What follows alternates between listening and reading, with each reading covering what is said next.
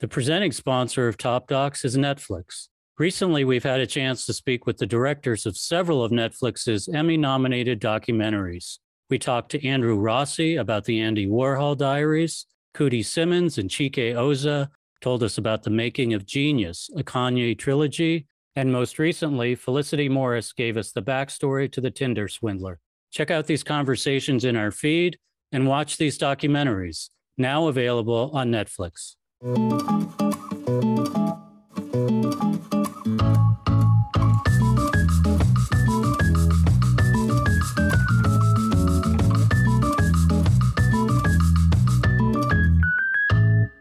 I'm Ken Jacobson, and welcome to Top Docs. Today, we're talking to Alex Pritz, director of The Territory. The Territory had its world premiere at the 2022 Sundance Film Festival, where it won the Audience Award in the World Cinema Documentary category, as well as a World Cinema Documentary Special Jury Award for Documentary Craft. Alex Pritz is a New York City based director and cinematographer. He co directed, shot, and edited the documentary short My Dear Kyrgyzstan. He worked as a cinematographer on the feature documentary The First Wave by Matt Heineman and as a cinematographer and field producer on When Lambs Become Lions. Alex is co founder with Will Miller of Documist, a production company based in New York City and Toronto. The Territory is Alex's feature documentary debut. The Territory is a really impressive film, incredibly engaging, and all the more impressive because it's Alex Pritz's first time as a feature documentary director. Because of the topic, which focuses on the indigenous Uru Wow Wow people who live on protected indigenous land in the state of Rondônia in the Brazilian Amazon, I wanted to focus a lot on trust in my conversation with Alex. How did he come to the story? How did he build trust with the environmental activist Neidinha Bandeira? And then, most important, how did he gain the trust of the Uru and their leadership? And that was not something that came quickly or easily, and only through a lot of conversation and eventually developing a mutual understanding and respect. And the Uru realizing how, through this collaboration with a documentary filmmaker, they could use media and technology to benefit their people and play a role in helping to protect the Amazon. Besides the seriousness and commitment that Alex showed through this process of developing trust, another very impressive aspect of his filmmaking is the way Alex presents multiple and conflicting points of view. Because besides the Uru, he's also following farmers and illegal settlers in the Amazon who are actively involved in the encroaching deforestation that is devastating this landscape and the Uru's way of life, if not their very survival. I mentioned at the top that the film won a special jury award at Sundance for documentary craft. And we did talk about a couple of aspects of craft, such as raising the stakes and foreshadowing, and how the film's cinematography, sound design, musical score, and editing style contribute to those narrative strategies. The film, which is being distributed by National Geographic Documentary Films, is now in theaters, so catch it on the big screen if you can. As usual, if you like this interview, please follow us and subscribe wherever you listen to podcasts and tell a friend. Also, please follow us on Twitter at Top Docs Pod. And now, my conversation with Alex Pritz, director of The Territory. Alex Pritz, welcome to Top Docs. Thanks. Glad to be here. Can you give us a brief log line of the film? The Territory is a film about indigenous resistance to land invasions in the Brazilian Amazon. So, Alex, you're a New York City based filmmaker, far from the indigenous territory of the Amazon rainforest. How did you come to this story and become introduced to the Uru-eu-wau-wau people? I reached out. It started from me reading about Neidinha's work, the activist in our film, and just feeling really inspired by her dedication to environmental protection and her dedication against all odds. I mean, she's working in an area that had 78% of people vote for Bolsonaro. So she is, you know, not a popular figure in her hometown, and yet she persists with this really difficult work. And I just felt really moved by her and her dedication of spirit and eventually reached reached out to her during the election campaigns in Brazil, thinking, look, your work, if it's already difficult, it's about to become 10 times more difficult if this guy wins. So let's start a conversation. And flew down to Brazil, met her, and from there just kept tugging at the thread. So it sounds like this was a project that you kind of bootstrapped yourself, at least at the beginning. Is that the case? Oh yeah, we bootstrapped it all the way through. it was it was my first film. We wrote hundreds of grant applications, begged, borrowed, pleaded for money and support anywhere we could get it, and just hustled our way through until we got into Sundance. And now it's a National Geographic film, which is amazing and means so many people are going to see it and lots more resources behind it. It's been a, a really fun journey. You mentioned reaching out to Neidinha and meeting with her. Obviously, outsiders can play a very negative role in the community. You're an outsider. She has to kind of vet you and you have to earn her trust. So, can you tell us how that happened? Gaining trust with the three different kind of major character groups was a different process, a different strategy, different everything for all three of them. With Neidinha, I think just coming down, spending time with her, we talked for days on end when I first arrived, began working really soon with Gabriel Uchida, Brazilian producer, who was very close with Neidinha. I think the fact that I didn't show up with a lot of resources, she also respected that in a way too. It was like, I don't have money for a car. Can I ride in the back of your car as you're going out and doing your work? I couldn't dictate what was happening in her life at all in those first couple development weeks. I was just there with a notebook and a small camera, riding along, trying to genuinely learn and listen. And I think she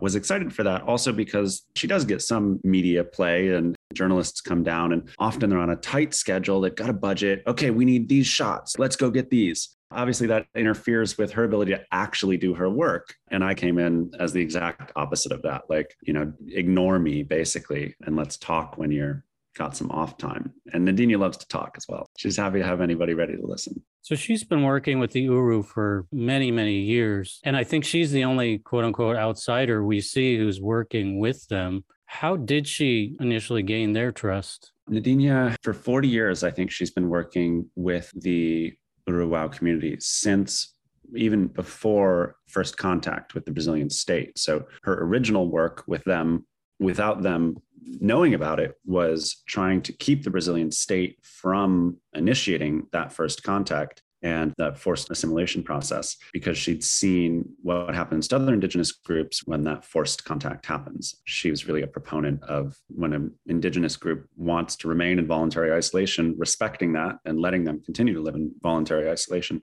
And then with first contact, the disease and violence that came, she was right there from day one, trying to help the community navigate this new world that they were part of.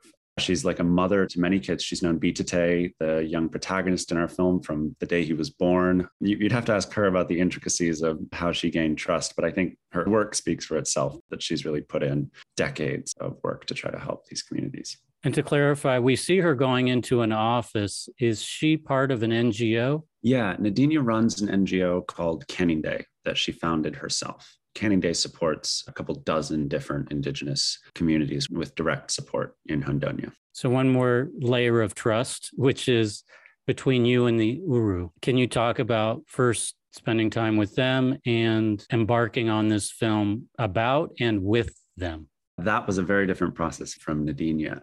I was introduced to the Uru-eu-wau-wau through Neidinha. You see in the film, there's an invasion that happens on their territory shortly after Bolsonaro is elected, and Neidinha races down to the territory to try to help support that. That was actually my first moment of introduction to the community. It was in this moment of crisis, just following Neidinha as she went down and tried to help raise the alarm about what was happening. Afterwards, we regrouped and talked a lot about it, talked about the Uru-eu-wau-wau, their history and I said, I'd love to go down and meet them properly, introduce myself. And that began this really long, slow process of trying to get to know each other. Tons of suspicion, rightly so, skepticism, distrust of me and my ideas of film as a concept.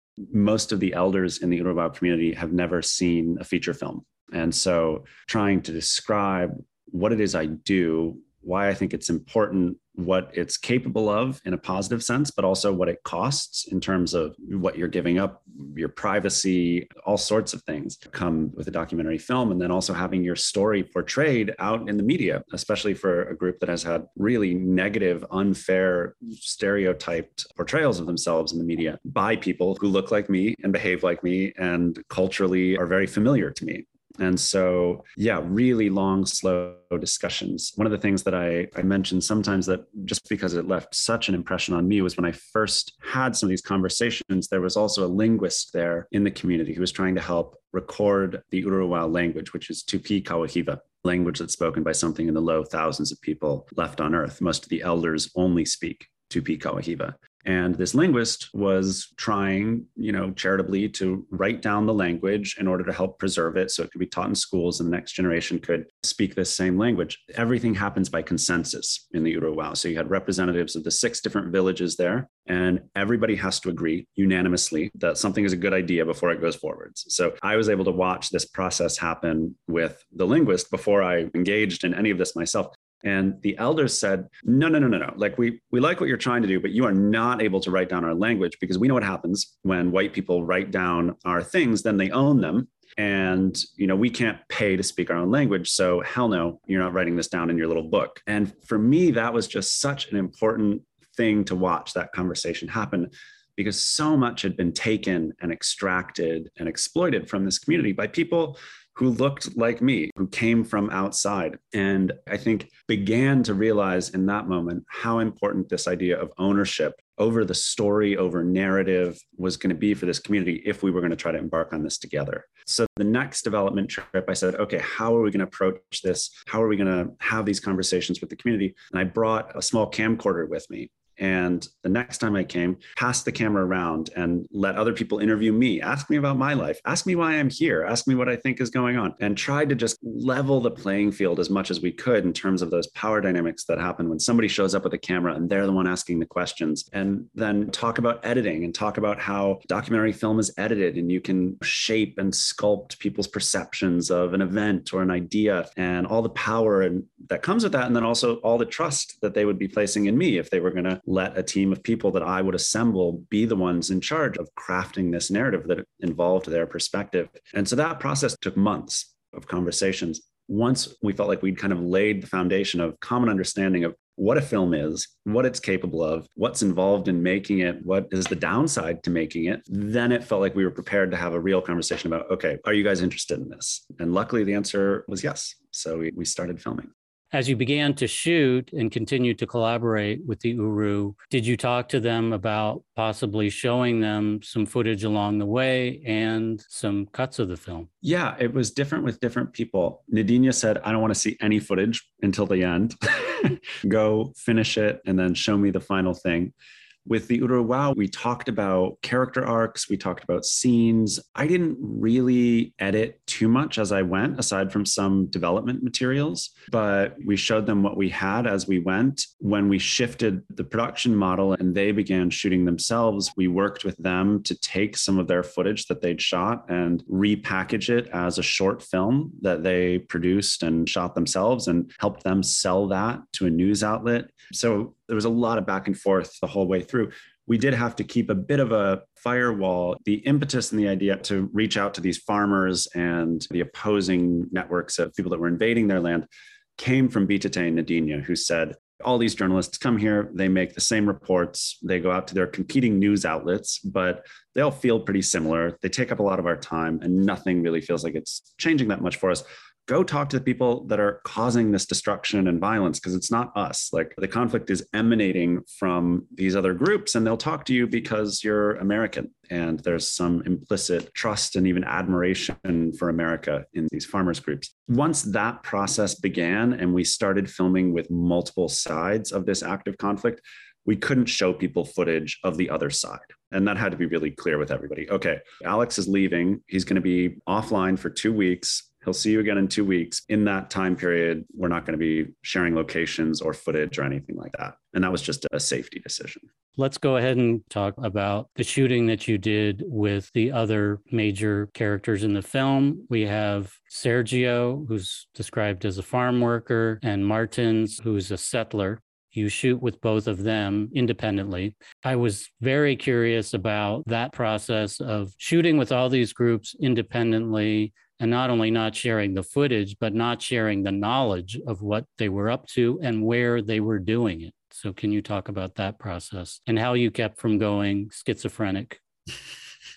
A great producing team keeps you from going crazy. Yeah, it was really difficult once we got into this kind of multi-pronged approach in earnest for a while we were just following the uruwao and neidinha and then when we decided to branch out and found this association of rio bonito they were also very skeptical to start they felt maligned by the media like these reporters came in they got what they wanted and they made everybody out to be these conflict hungry criminals and that's not how they saw themselves. They saw themselves as these pioneering heroes, these virtuous people going out and creating something out of nothing, doing the dirty work that built the country that everybody is so proud of now. We came in and basically said, look, we're filming with multiple sides of this story, but we think your perspective is really important. We don't want to just film with the people defending the forest and we want to hear what you have to say. That wavered at times. They, they grew more or less suspicious the most important thing for us was that we were never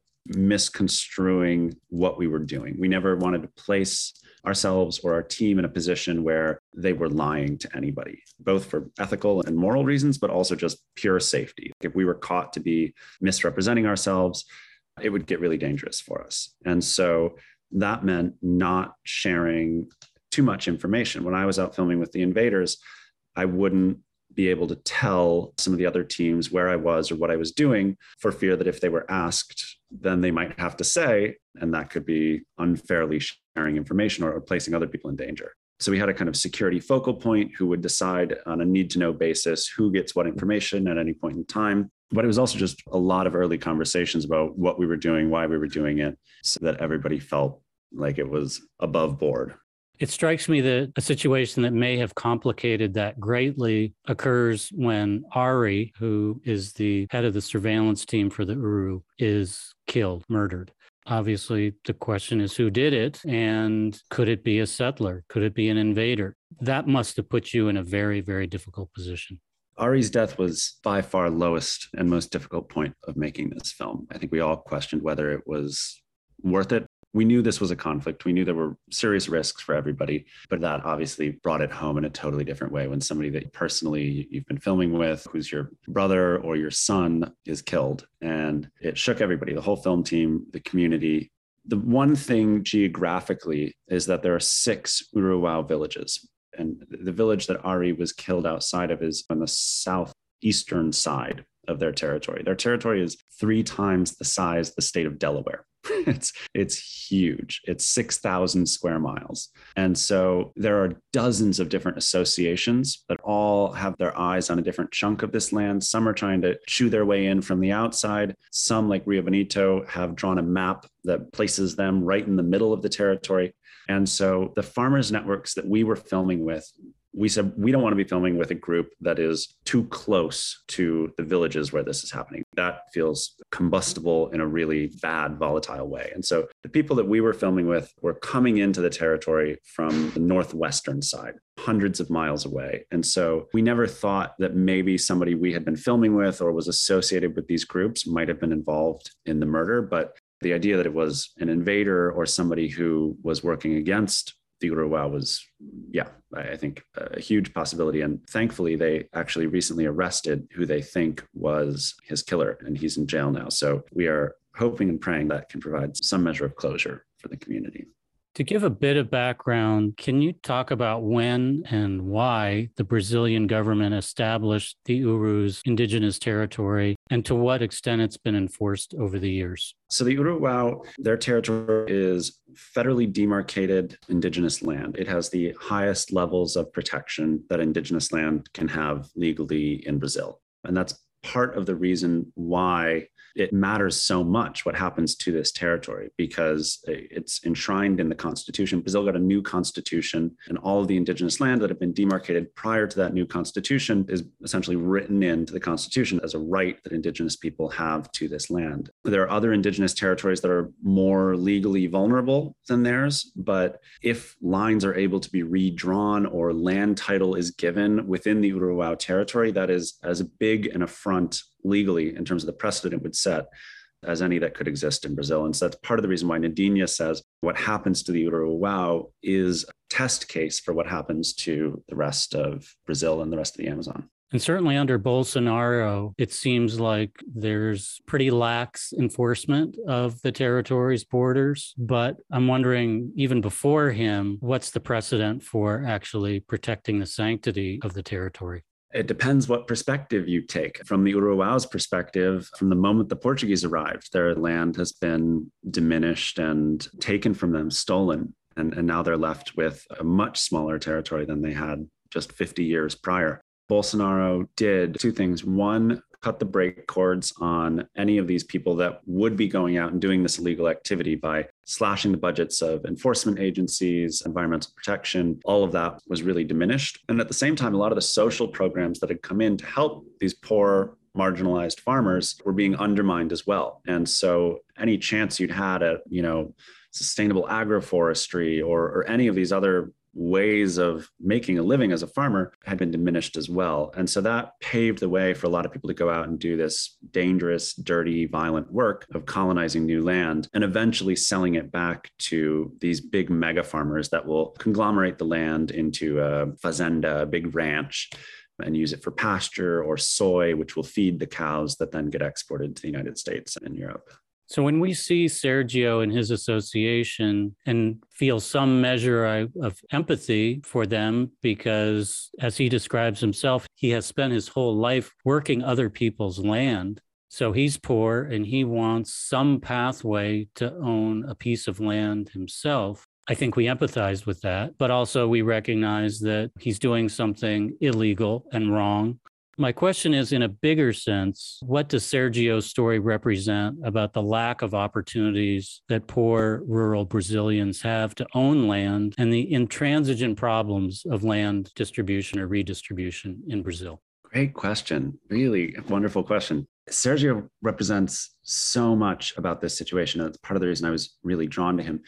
In one sense, Sergio is a victim of the same forces that are plundering indigenous territory, these big beef and cattle and soy operations that are gobbling up land, automating all of their systems using heavy fertilizer inputs that people like Sergio can't afford. That pushes him to the margins, doesn't leave uh, an equal distribution of the existing private property such that people like him can support through subsistence agriculture. Sergio is also at the mercy of climate change, and he knows that. Sergio references climate change as a reason that he has to go out and get new land.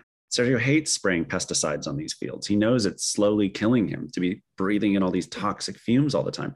But it's the only way he knows how to make money is spraying these really harmful chemicals on the fields of wealthy landowners. He resents that. He doesn't like that. And he speaks about land in these disposable terms. He has to go out and get fresh land because all the land around him has been used up, meaning that it's been so heavily farmed as a monoculture that the only way to get anything from it is either to use it as pasture, let grass grow on it for cows, or to put such heavy fertilizer inputs that it makes it financially untenable for him.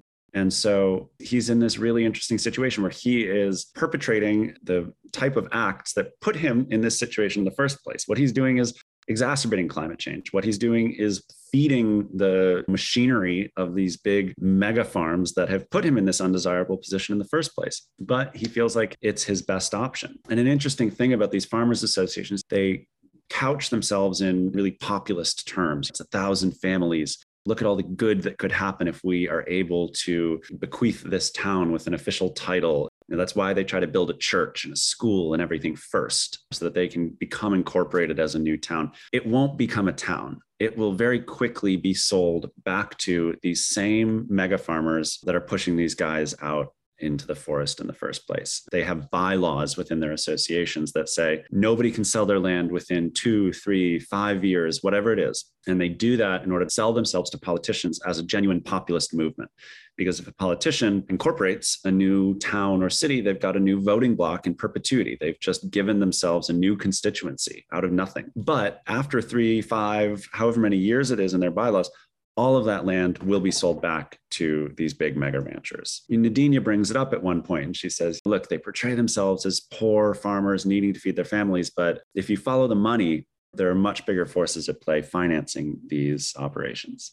So it's the government that will step in and sell that land to the big corporations, or who will sell it? They will sell it themselves. They'll sell it directly to these big mega fazendas. And they um, can't hold out and say, no, we're not going to do that. We're going to stick with our thousand families. They could, yeah, but I think a lot of them see this as a ticket to the middle class. They don't want to be subsistence farmers forever. They'd rather have 40 head of cattle and use that as a bank account that you can get loans and build and advance up in the economic ladder. So even though Sergio himself harbors this dream, he's being naive because the other members of the association are going to basically outvote him and opt to sell out. Yes. Sergio is leading an association and he's a very good front man for this association because of his story, but he knows that there are already people out there in the land chopping and burning without having the title yet. And he lets that happen in part because better to ask forgiveness than permission, but also because this unruly group of farmers that he's got banded together for this purpose, he can't control all of them essentially. So that brings us to Martins, who is a go it alone type. And we see him clearing the land, burning fires, building this temporary house, doing all these things. Can you talk about how he's situated in the film vis a vis Sergio and his association and the Uru? And also a follow up, which I'll give you now, which is do the Uru view Martins and his small crew any differently than they see Sergio and his association? Martins represents, uh, as you said, this kind of renegade, go it alone type of mentality. He doesn't care so much what is legal or illegal because he believes he has a divine right to this land. He feels entitled to this land and he feels like he deserves it because he's working it. And that's all that should matter. That supersedes whatever the law says about whose land is what.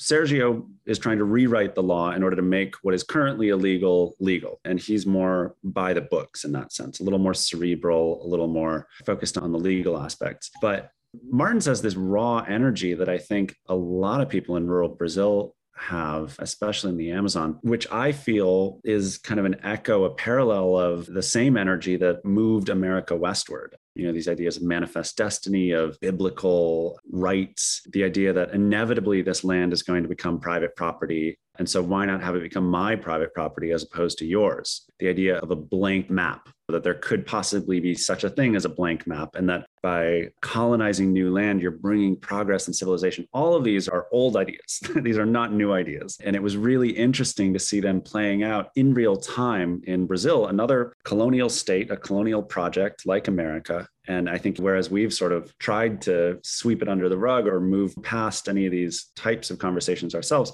the way that people like Martins idolize America and admire the American West, and you see it in their cowboy hats and their paraphernalia, all of it shows us that these colonial ideas are still alive and well in the world today and playing out in real time in Brazil right now. So, I want to talk a bit about your filmmaking, which I think is quite fabulous. Specifically, there's two things that I see throughout the film that I think are really incredibly well done. One is that you're constantly showing us the stakes being raised. And obviously, these are real events, so the stakes were being raised. But can you talk about how you incorporated that visually and with sound into the narrative of the film? That was really how it felt the whole time. There was constantly this, okay, that can't happen. And then whatever it was would happen. And it would, you know, just continue to go up to 11 in a sense. I think sound design was a huge part of it for us, both the score and the sound design. I knew we wanted to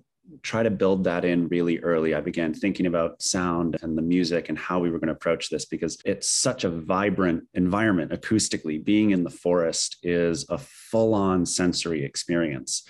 And then walking through these deforested fields, you feel the absence of sound. You feel the absence of life, the way that wind moves through those types of areas when there aren't trees, or you can focus on a lone bird in the distance wanted to bring all of that texture into the sound design and the score and try to find a way for it to blend really seamlessly. And worked with this fantastic composer katya mihailova who came with me to brazil and met all the characters recorded sounds in the environment. So when you hear you know bitate out on surveillance there's this rhythmic dum dum and that's actually the twang of an uruwao bow and arrow going dum and all these small elements that she was able to bring in to blend the sounds of the environment with the score a little bit but also i think just having katia there to be able to create her own emotional connection to the different characters and be able to think about story arcs and the structure of the film through sound helped us use that to raise the stakes in a way as well. It's super ambitious score. We've got like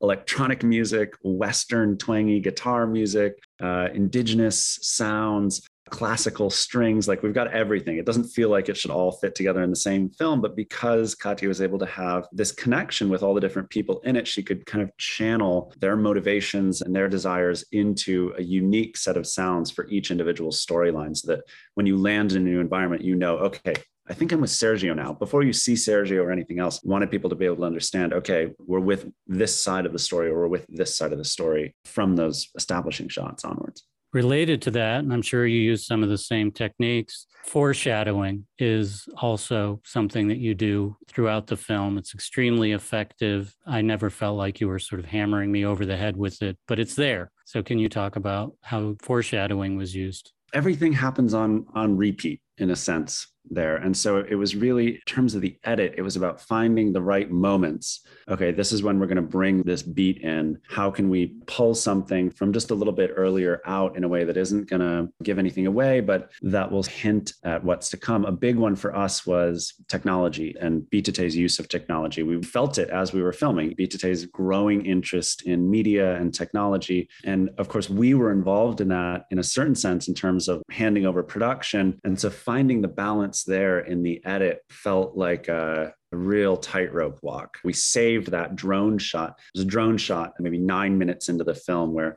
Bitate and Neidinha take a drone up and you see for the first time what this deforestation looks like. And we really wanted to put some drone shots in earlier to give you context and get you situated in the land. We decided to hold any aerial shots so you're just kind of at eye level up until that first reveal when they pull up. And so it was also a matter of restraint and not using things because we had it, but trying to think about what the effect would be if we waited until something could land with its maximum potential. So Bitate becomes the leader during your production. He's only 18, going on 19. He takes the job because the elders say he should take the job. And he is clearly an extraordinary young man. I'm just wondering when this was taking place and you were watching these events unfold, what were your thoughts about how so much was going to ride on his shoulders? Oh my gosh. It's like the weight of the world. I mean, it's a cliche, but he had so much responsibility. This territory that he is protecting, it's the headwaters for these 17 rivers that irrigate the entire state of Rondonia. It's crucially important for the future of the Amazon rainforest, which, as we know, is one of the most important buffers against climate change and keeping the guardrails on our entire planet, our ability to live happy, healthy lives on this beautiful earth. For an 18 year old kid to be the one in charge of this was inconceivable to me how much responsibility he had. And he handled it with real grace. It, it, was hard at times. And there were moments where I wished we could have been filming, but he was in a difficult spot and really didn't want stuff filmed and we tried to respect that as much as we could. But yeah he's a remarkable human being visionary leader and those moments when he arrests that invader and also treats them with such kindness and respect you know despite the fact that this is the exact person who's entering with a gun and bullets into your territory it just it blows your mind to think about what type of person what type of character it would take to be able to do those things I think it's really extraordinary how Bitate and the community come up with a solution of sorts for what to do next when they're operating in such a confined strategic space. They can't fight violence with violence because they'll be wiped out. There's very little they can do, but one of the things they hold on to is this idea of using media to tell their story, get it out to the world, and hopefully, I guess, have the world put pressure on the government to protect their land and their way of life. The film ends with Bitate showing a youngster how to put together a camera and shoot. He says, It's important to record because then you have a weapon. We need the world to see what's happening here. It did leave me wondering, though, is the world seeing what's going on in the territory going to be enough to make a difference in the outcome? And, you know, I think the film itself ends with more footage of man made destruction of the territory. And so I felt like it was ending on a, certainly a cautious note. Can you share what you were feeling when you wrapped the film, as well as how you're feeling now about prospects for the Uru and the rainforest? That was another thing we really had to balance in the edit. And Carlos Rojas, our editor, did a great job, I think, of threading that needle. In a sense, the Uru-eu-wau-wau had a victory over the Association of Rio Bonito. You know, their media presence contributed to politicians feeling like they didn't want to get involved in something that was getting bad press. They backed away from the association. They lost their political connections. They lost their financial support. And Rio Bonito closed. That doesn't mean that the land grabbing stops by any means. The thousand families that were involved in Rio Bonito are going to reincorporate under a new name and go after another chunk of territory, whether it's in the Uru-eu-wau-wau or another protected area. So it was kind of this winning the battle, still losing the war, but at least we have new tools with which we can fight. And that is a hopeful thing. This is all set against the backdrop of a global war on nature that we are all part of. And so did not want to leave audiences with this cushy sense of, okay, you know, there's nothing left to be done. Great, they've got it from here when really this should be a call to arms for all of us to do what we can. I think the use of technology and technology as a part of this story is hopeful, but technology itself isn't the answer. It's not that drones are going to solve anything. It's that drones are able to help get this message out in a way that people might actually pay attention to it, can reach broader numbers of people. But I think the question for all of us is are we ready to listen? You know, they can sound the alarm, they can get the message out to all these people, but are we ready to really stop and listen and internalize what's being told to us about respecting the land, living with a sense of humility and gratitude towards the earth rather than a sense of dominion over it or ownership over it in the sense that Martins perceives his role. Well, Alex, it's been a true pleasure to listen to you today and to watch your extraordinary film. If you can tell us what's up next for you. Oh, I am in development on a project about a space program in a developing country. Intriguing. Look forward to hearing more about that one when the time's right. And lastly, I want to urge everyone to see The Territory in a theater. It opens August 19th. Incredible visuals, the sound design and the music are amazing. It's an important film and it's so beautifully made. So, Alex, congratulations to you and everybody. And thank you so much for being here today. Thank you, Ken. And yeah, everybody tell your families, tell your friends, August 19th. Do you have a recommendation for a documentary hidden gem? Two films that I loved from the past couple years. The first is Cusp by two women, Isabel and Parker. It's at Sundance. It blew me away from the opening shot. Just really beautiful observational storytelling, layered, nuanced edit. I don't know if it's a hidden gem if it won an award at Sundance, but I wanted all my friends to see it and I kept shouting it from the rooftops. The other was Mayor by David Osit, film about the mayor of Ramallah, Palestine. Another just beautiful observational film. I felt like I learned more about the Palestinian situation than I did from years of reading these articles.